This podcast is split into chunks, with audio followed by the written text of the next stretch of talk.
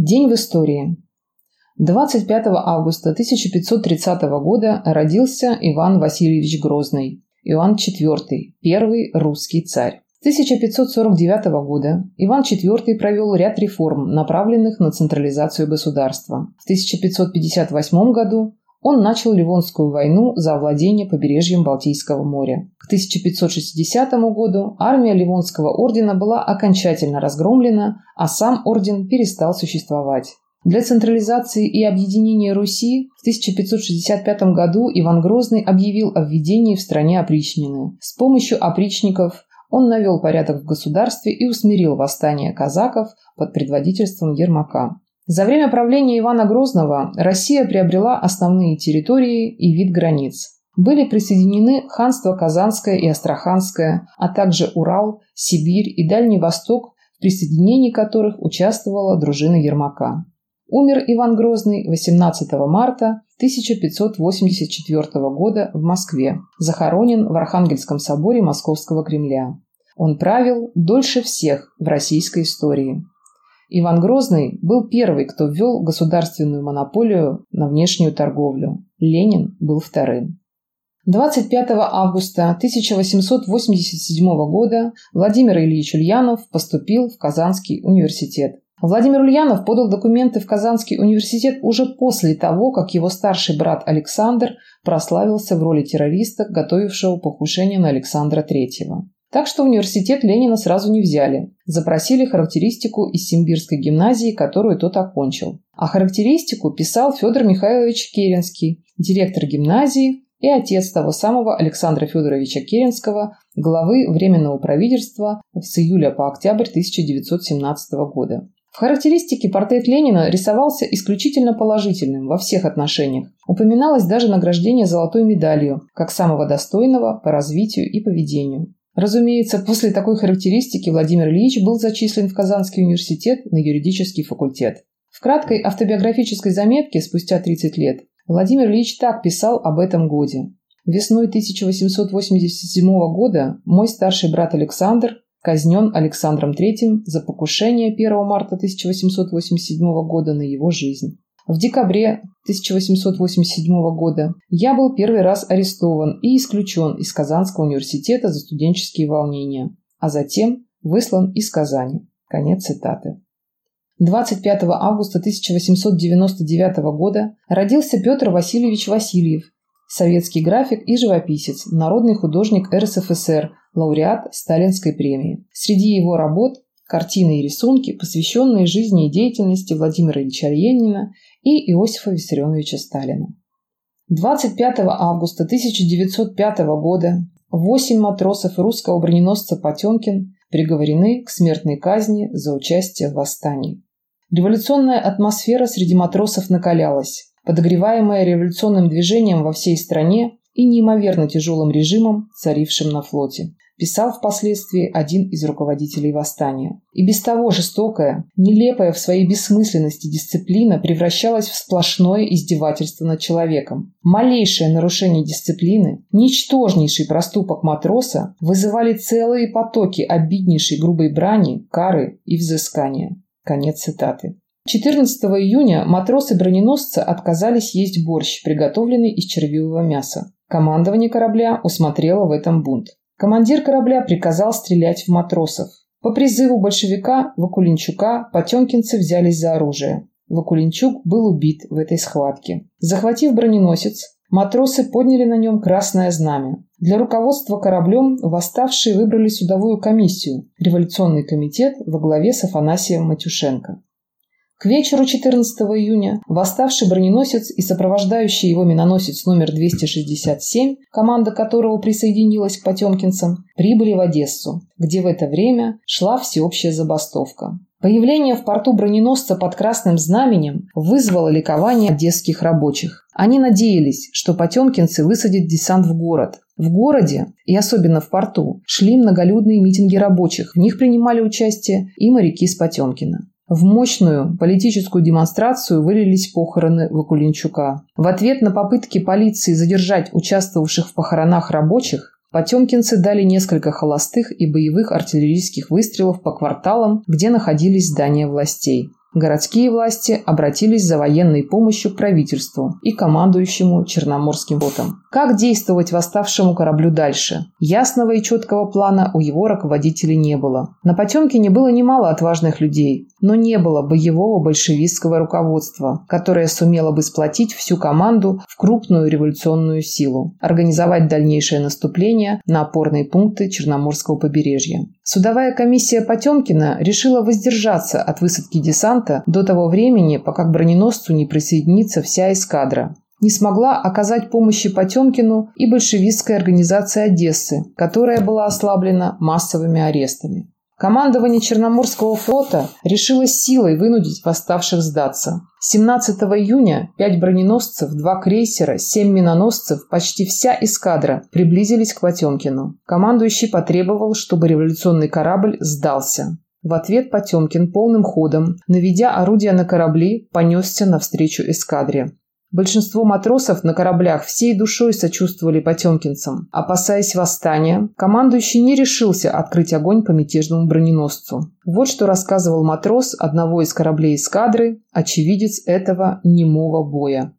Потемкин гордо, смело, величественно идет между нами, не опуская пушек с намеченной цели. Он стал направлять свою большую 12-дюймовую пушку на мостик, где кучка офицеров, онемев от ужаса, стояла не шелохнувшись. Увидев, что в них целятся, они шарахнулись, как стадо скота. На Потемкине ни души не видно, как будто это призрак. Одни лишь пушки ворочаются. Он прошел между броненосцами Георгий Победоносец и Синоп. Там его встретили криком «Ура!». Пройдя их, он направился к Одессе. Конец цитаты. Командование поспешило увести эскадру в море подальше от революционных кораблей. Георгий Победоносец присоединился к Потемкину но уже на следующий день офицерам корабля с помощью изменников из младшего командного состава удалось посадить Георгий Победоносец на мель и сдать его властям. Вспыхнуло восстание и на учебном судне «Пруд», которое находилось около Очакова. Восставший корабль пришел в Одессу, но Потемкина там уже не застал. На Потемкине, блуждавшем по Черному морю, кончились запасы угля и продовольствия. 25 июня броненосец Потемкин и миноносец номер 267 пришли в румынский порт Констанца. Восставшие моряки сдали корабли румынским властям. 11 дней красный флаг реял над броненосцем. Восстание на Потемкине имело громадное историческое значение. Это было первое в России массовое революционное выступление во флоте, первая попытка образовать ядро революционной армии. Потемкин, по словам Ленина, остался непобежденной территорией революции. Это восстание дало мощный толчок дальнейшему развитию революционных событий. Большинство потемкинцев вернулись в Россию лишь после февральской революции 17 года. Те же из восставших моряков, которые решили сдаться на милость царского правительства, были брошены в тюрьмы или сосланы на каторгу жестоко расправилось правительство и с участниками восстаний на Георгии Победоносце и на Пруте. Руководители их были казнены. 25 августа 1908 года родился Александр Андреевич Расплетин, академик, герой социалистического труда, лауреат Ленинской премии. Крупнейший специалист в области радиолокации. Он в 60-е годы 20-го столетия возглавил работу по созданию управляемых зенитных ракетных комплексов. Им была создана первая отечественная ракетная система С-25, не имевшая аналогов в мире. Целый ряд последующих систем. Начата разработка системы нового поколения С-300П. 8 марта 1967 года академик скончался от инсульта. Дальнейшими работами руководил его преемник, академик Бункин. Сегодня имя академика Расплетина носит НПО «Алмаз». 25 августа 1917 года выходит приказ Корнилова о сформировании на каждом фронте особых запасных полков из георгиевских кавалеров. В этот же день в Москве открывается государственное совещание, около двух с половиной тысяч участников, отобранных Временным правительством из всех слоев населения. Генерал Корнилов в своем выступлении на этом совещании требует укрепления дисциплины в армии. В знак протеста против Московского государственного совещания состоялась организованная большевиками всеобщая забастовка, в которой участвовало более 400 тысяч человек. Однодневные забастовки протеста против Московского государственного совещания прошли в Киеве, Костроме и многих других городах. «Похоже, что мы безысходно погибли», записал в тот день в свой дневник Лев Тихомиров. в молодости народоволец, впоследствии монархист. Такого полного отсутствия народного единения никогда не было, а власть бессильна. Не знаю, зачем собрано государственное совещание, если у государства нет силы, если его распоряжения не признают организованные силы рабочих и солдат. Конец цитаты. 25 августа 1919 года главнокомандующий вооруженными силами Юга России генерал Деникин подписал составленное при участии кадета профессора Новгородцева обращение к населению Малороссии, котором, обратившись к украинцам как к малорусской ветви русского народа, пообещал им в составе России самоуправление и децентрализацию, которые в образовании сводились, однако, к праву обучения на родном языке в частных школах и на первых годах начальной школы, а также преподавание его как факультатива. Ранее, 16 августа 19 года, белый главоначальствующий Харьковской области генерал Маймаевский подписал приказ, согласно которому обучение на украинском в тексте приказа малорусском языке допускалось лишь в частных учебных заведениях, а преподавание истории и географии Украины запрещалось. 25 августа 1941 года советские войска вошли в Иран. Операция под кодовым наименованием «Согласие» закончилась 17 сентября 1941 года. Ее целью являлась защита иранских нефтяных месторождений от возможного захвата их войсками Германии. По оценкам политического руководства СССР, существовала прямая угроза вовлечения Ирана на сторону Германии в качестве союзника во Второй мировой войне. Поначалу шах Ирана Реза Пехлеви отказал Советскому Союзу в просьбе разместить свои войска в Иране. Мотивируя свое участие в данной военной операции против Ирана, советское правительство ссылалось на пункты 5 и 6 действующего на тот момент договора между Советской Россией и Ираном от 1921 года, которыми предусматривалось, что в случае возникновения угрозы своим южным рубежам Советский Союз имеет право вести войска на территорию Ирана. В ходе операции вооруженные силы СССР вторглись в Иран, свергли шаха Резу Пехлеви, и установили контроль над железными дорогами и нефтяными месторождениями Ирана. 8 сентября 1941 года было подписано соглашение, определявшее расположение советских войск на территории Ирана. Соглашение вступило в силу 9 сентября 1941 года. Одновременно южную часть Ирана захватили англичане. Фактически, Иран был разделен на две оккупационные зоны – на британскую южную и на советскую на севере. Правительство Тегерана потеряло политический и экономический контроль над страной. 1942 году суверенитет Ирана был восстановлен. Власть перешла к сыну шаха Мохаммеду. Тем не менее, Советский Союз держал свои войска в Северном Иране до мая 1946 года, а англичане еще дольше. 25 августа 1944 года победоносно завершилась Жебрияно-Вилковская десантная операция советских войск. Умелые действия двух десантных групп общей численностью 800 человек вывели из строя порядка семи с половиной тысяч, шесть с половиной из которых сдалось в плен, немецко-румынских солдат. В этот же день, в результате народного восстания, Париж был освобожден от гитлеровских оккупантов. Коммунисты играли ключевую роль в ходе подготовки и проведения восстания. Непосредственное руководство осуществлял Парижский комитет освобождения, возглавлявшийся председателем подпольного объединения профсоюзов Парижского района коммунистом Тале. Командующим внутренней армией Парижского района был рабочий коммунист полковник Рольтанги. 25 августа 1944 года в Моабитской тюрьме были казнены фашистами татарский советский поэт Муса Джалиль и его соратники по антифашистскому подполью. После войны подвиг поэта был отмечен званием Героя Советского Союза, а цикл его стихов «Моабитская тетрадь» – Ленинской премией. 25 августа 1944 года советские войска освободили от фашистов Измаил и Тарту. 25 августа 1945 года силы вьетнамских коммунистов взяли под контроль Сайгон. На следующий день Национальный комитет освобождения Вьетнама был преобразован во Временное правительство Вьетнама. С 13 по 15 августа 1945 года Компартия Индокитая провела в Танчау национальную конференцию, на которой было решено начать всеобщее восстание до вступления в Индокитай англо-американских войск и установить во Вьетнаме Демократическую республику. В ночь с 13 на 14 августа 1945 года был сформирован Общенациональный комитет восстания во главе с Авгон Гу который сразу же отдал приказ номер один о начале восстания.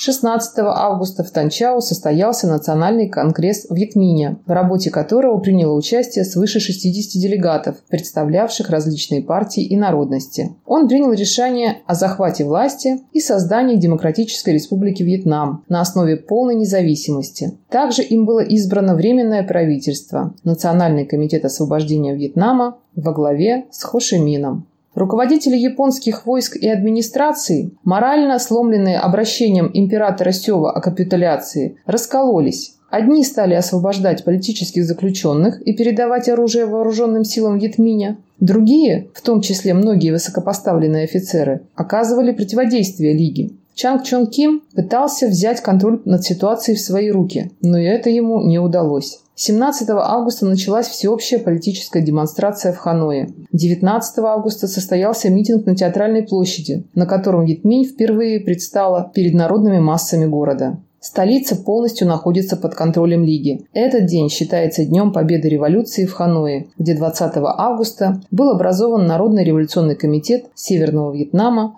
во главе с Нгуен Тхангом. 25 августа Хошимин прибыл в столицу. 27 августа Национальный комитет освобождения Вьетнама по предложению Хошимина был преобразован во Временное революционное правительство, список из 15 членов которого был опубликован в ханойских газетах 28 августа. Председателем правительства и министром иностранных дел стал Хошимин. 23 августа под контроль восставших перешла бывшая императорская столица династии Нгуен, город Хюэ. 25 августа император Баудай отрекся от престола. 30 августа в многотысячном митинге Баудай зачитал отречение. Империя Дайнам прекратила свое существование. 25 августа в Сайгоне состоялась большая демонстрация. Создан Народный революционный комитет Южного Вьетнама во главе с Чан Вянзяо, из 10 членов которого лишь 6 представляли Вьетминь. 2 сентября Хошимин, выступая на полумиллионном митинге на площади Бадинь в Ханое, от имени Временного правительства торжественно провозгласил Декларацию независимости Вьетнама, знаменовавшую рождение Демократической Республики Вьетнам.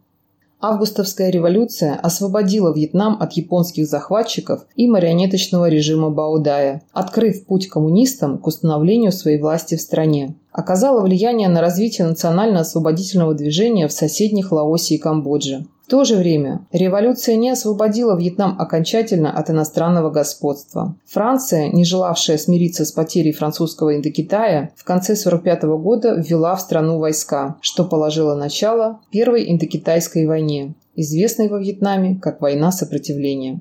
25 августа 1954 года в Гватемале ужесточены репрессии в отношении сторонников Компартии. Объявлена обязательная регистрация всех граждан, имеющих симпатии к коммунистам. 25 августа 1956 года на Адмиралтейском заводе в Ленинграде был заложен первый в мире атомный ледокол «Ленин». 25 августа 1957 года из Горького в Казань в свой первый рейс отправился первый отечественный корабль на подводных крыльях «Ракета». С конца 50-х годов начался серийный выпуск пассажирских судов на подводных крыльях «Ракета», «Метеор», «Комета» и «Беларусь». В 70-х и 80-х годах последовали суда «Восход», «Полесье», «Колхида», «Циклон», «Ласточка». В 90-е годы выпускались суда «Олимпия». Корабли на подводных крыльях – это гордость Советского Союза. В их производстве и эксплуатации он был мировым лидером. За год суда на подводных крыльях в СССР перевозили свыше 20 миллионов человек. СССР, помимо эксплуатации этих судов у себя, поставлял их еще и на внешние рынки в такие страны, как США, Великобритания, Германия, Италия, Греция, Канада, Австрия, Финляндия, Китай, Польша, Венгрия, Румыния, Югославия, Вьетнам и Таиланд. Кроме вышеуказанных кораблей, еще выпускались мелкосерийные экспериментальные. «Вихрь», «Спутник», «Буревестник», «Колхида», «Катран», «Олимпия», «Чайка», «Тайфун» и другие – 25 августа 1991 года был издан указ президента Российской Советской Федеративной Социалистической Республики номер 90 об имуществе КПСС и Коммунистической партии РСФСР, согласно которому было экспроприировано все принадлежащее КПСС и Компартии РСФСР имущество, расположенное на территории РСФСР и за границей. Конституционный суд РФ впоследствии частично отменил этот указ, определив, что имущество, приобретенное за партийные взносы, может быть возвращено в судебном порядке. Но так как Министерство юстиции Российской Федерации отказалось регистрировать в уставе КПРФ правоприемство с КПСС, ни одного судебного решения по возврату имущества так и не было вынесено.